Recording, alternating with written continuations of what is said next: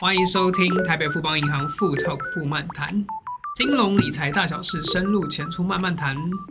大家好，我是主持人郑伟。那我呢是一个 podcaster， 也是一个身障的街头艺人。然后今天呢非常开心能够担任这个我们的理财周记的主持人。然后我们在这一系列当中会用非常深入浅出的方式，让大家用你愿意聆听的方式，让你去了解这些金融理财知识。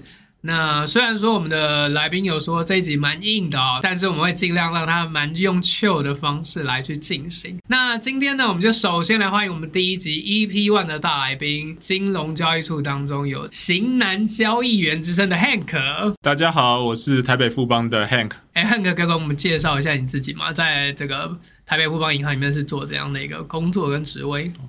我是在台北富邦银行啊，是负责债券的销售的一个角色，所以就会提供包括像是上市柜公司啊、中小企业啊，甚至到整个个人理财的部分，这个债券的部分都是我负责的。了解，就是你从过去就一直有在关注这个金融的议题。对，没错。然后开始走入这个领域，应该说是从高中啊、大学啊，大概就觉得说，金融业这个路线好像是我喜欢、有兴趣的，所以说我毕业啊、退完伍以后，就是开始就走这个路线。嗯，对。那因为相信大家应该就是现在可能是在通勤或者是在运动的时间当中打开这个 podcast 的节目，然后因为刚好就是不管你有没有在投资的朋友们，尤其是年轻的伙伴们，相信你最近都会看到这几年呢，不管是因为战争的关系，然后因为整个环境的变化的关系，然后再加上 COVID-19 的关系，整个环境都蛮大的变化。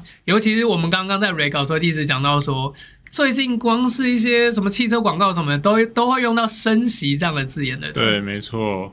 就是我在前两天啊转电视转一转，发现说为什么，因为平常就是只会在财经的新闻啊或是节目中听到升息这个东西，然后结果我是在汽车广告上面它也置入了升息跟逆息两个字眼在里面，这样子就觉得说这个议题可能在今年不只是财经的部分，连其他的产业也有一些感觉。没错，就连我妈现在都知道通货膨胀这个字怎么写了。真的吗？所以最近通货膨胀是非常严重。对，没错。我觉得说像是我之前啊去连锁早餐店吃早餐，我就会点个例如说汉堡加蛋好了，通常加蛋的话以前都是加10块钱嘛，对，但今年的话基本上都是加15块，而且我之前还有看到有一家是加20块的。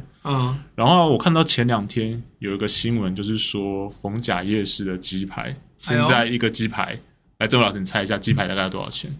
我记得以前大概都50块，我觉得一定是比以前高啊，因为我知道现在鸡肉也是超贵。对，但是之前顶多就是2位数，我听到他们新闻报是3位数，100块一片鸡排。真的？所以就变成说，今年是一个通膨非常有感的一年啊，所以说我觉得对于我们要如何有效的资产配置，不要让我们的薪水被通膨吃掉，是一件非常重要的一件课题，需要去学习。对，那尤其像是我们比较常听到的一些金融产品啊，包括说定存啊、股票啊、基金啊、房地产的部分的话，债券其实也是一个非常重要的一个金融商品。所以我想要问郑伟老师，你这边以前有听过债券这个东西吗？我知道债券怎么写，我也有听过它，但我从来没有想去弄懂它，因为我觉得真的股票我都不是很懂了，所以我就债券不太敢碰。好啊，那我就是要先讲一下债券它的定义哦，它就是发行人啊，他为了筹措资金而发行的一档金融商品。那它是约定时间内会支付一定比例的利息，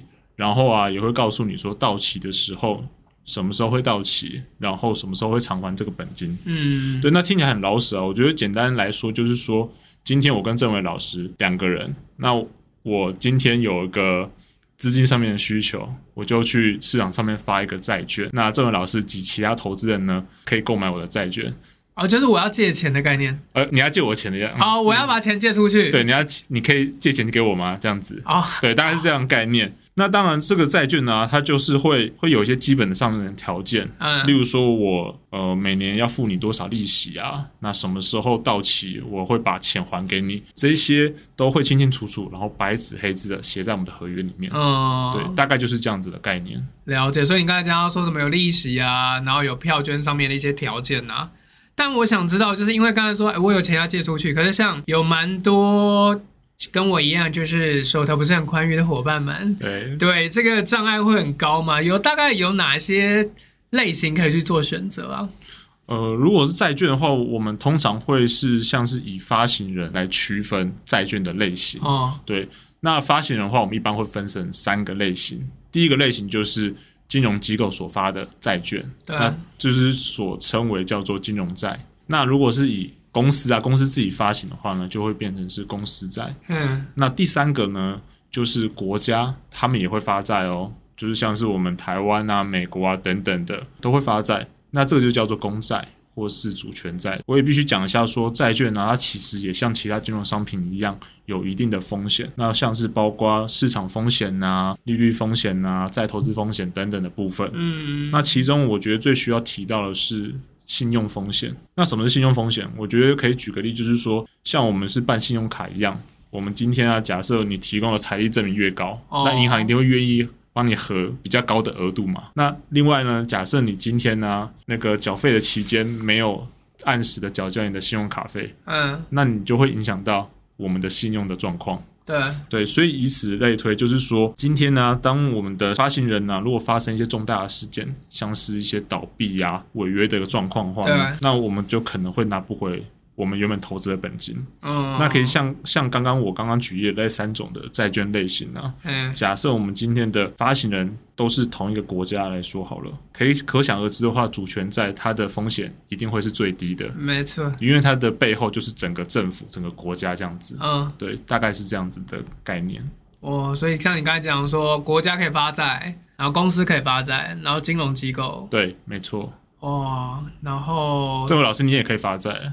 我也可以吗？对，只要有钱，对不对？只要有投资人愿意去买你的债券的话，其实也可以。对，好，对，因为像我不知道大家平常有没有在买债券啦，但我个人是还不敢入手。但是自从我开始接手做这些功课之后，我开始去做一些观察，我发觉其实像我觉得其实它蛮适合台湾人的一些投资的那个定性的感觉，因为蛮多人喜欢存股嘛，就是找一个适合你自己的方式，然后风险又比较低，是，然后它又可以稳定的拿到这样的很像收租金的这样的概念。对，我觉得像郑老师提到就非常好，就是因为我本身也算是一个存股族。那存股族其实最大的一个想法就是说，我就是今天早上一觉醒来，我就有固定的被动收入。被动收入这4个字，眼睛睁开就有听到叮咚叮咚，这是非常重要的。那债券呢，它的意思就是说，假设你持有的每一天，它就会每天算你利息，而不是像股票一样，用股票可能是要到配息日那天它才会给你利息，然后你要在某个区间内有这个股票，它才会配你利息。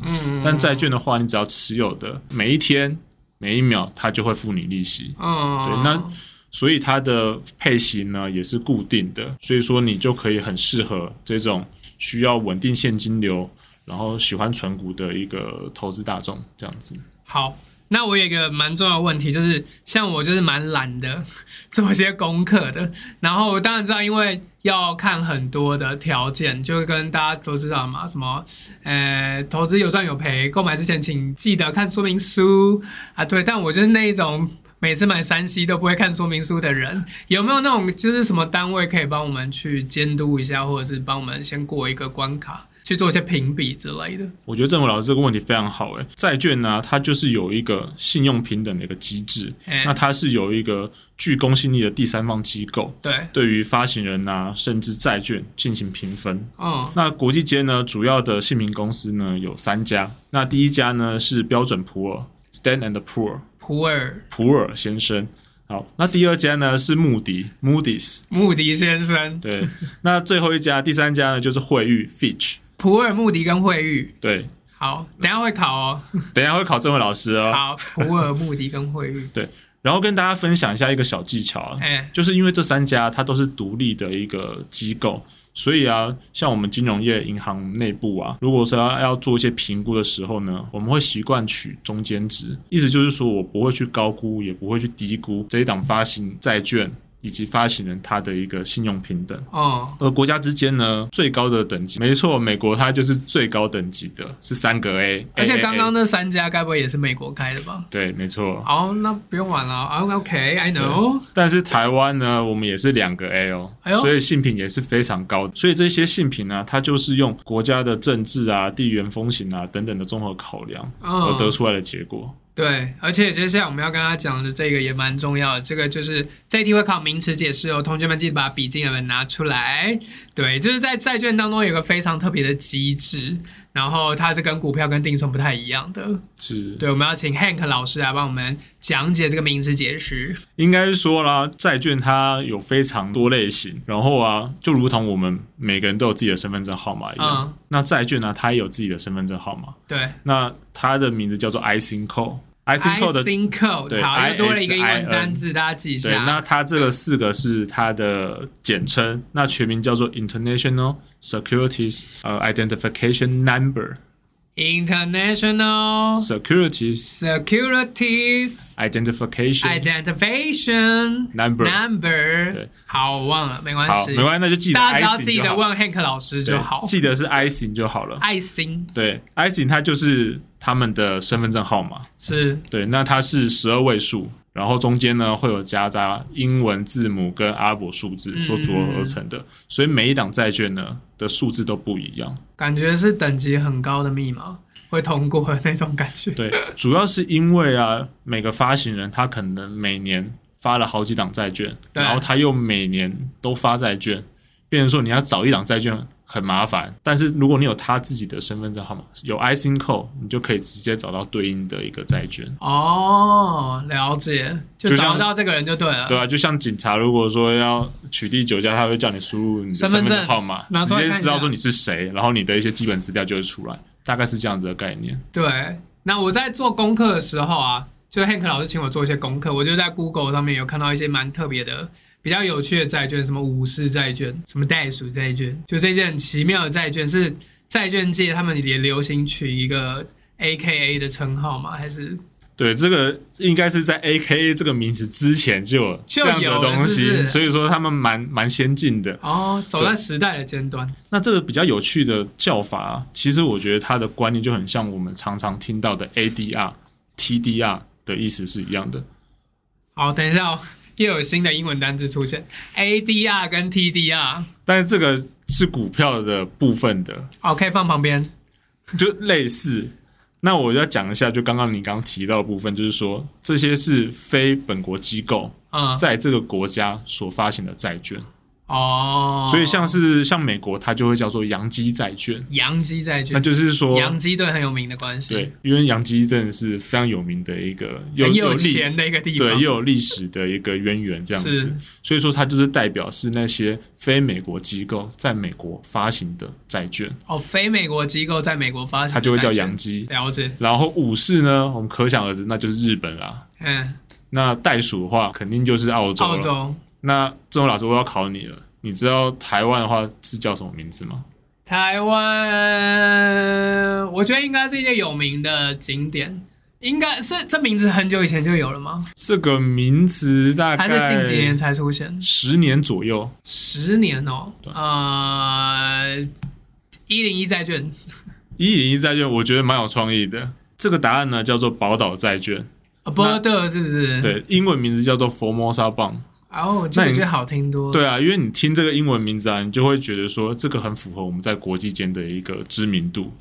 那这个命名呢，就是10年前2012年金管会所为我们取名的。了解。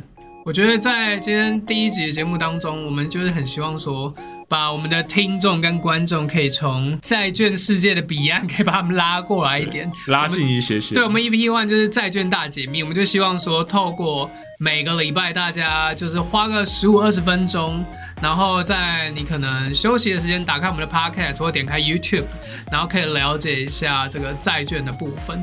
因为我觉得我们台北富邦银行就是很希望说可以用比较这个世代的年轻人能够听得懂的语言，让大家更加了解，然后也不会让大家觉得说我好像我没有钱去买股票，或者是我也没有那个定性买基金，或者是我找不到一个适合我的一个投资方式。没错，所以这一次我们才想说请 Hank 来跟我们讲解一下这个债券的部分。是，对啊，那也欢迎大家如果有任何的问题都可以在下方留言，然后 Hank 一定可以帮大家解答。除了说就是约你出去玩啊，也可以找你聊聊这些股票这个股票基金金融的投资商品相关的知识。对，这些都没有问题的。好的，相信 Hank 都会为我们解答。没问题。好的，那我们在下一集节目当中，我们继续邀请 Hank 来跟我们分享跟债券相关的东西，也欢迎大家锁定我们的频道。那如果呢你觉得喜欢我们的频道的话，可以给我们5星的好评，也欢迎大家帮我们点赞跟分享。最重要的是呢，能够追踪订阅我们的频道，希望我们在下一集节目当中能够跟你分享更多债券相关的知识。我们下一集再见喽，拜拜。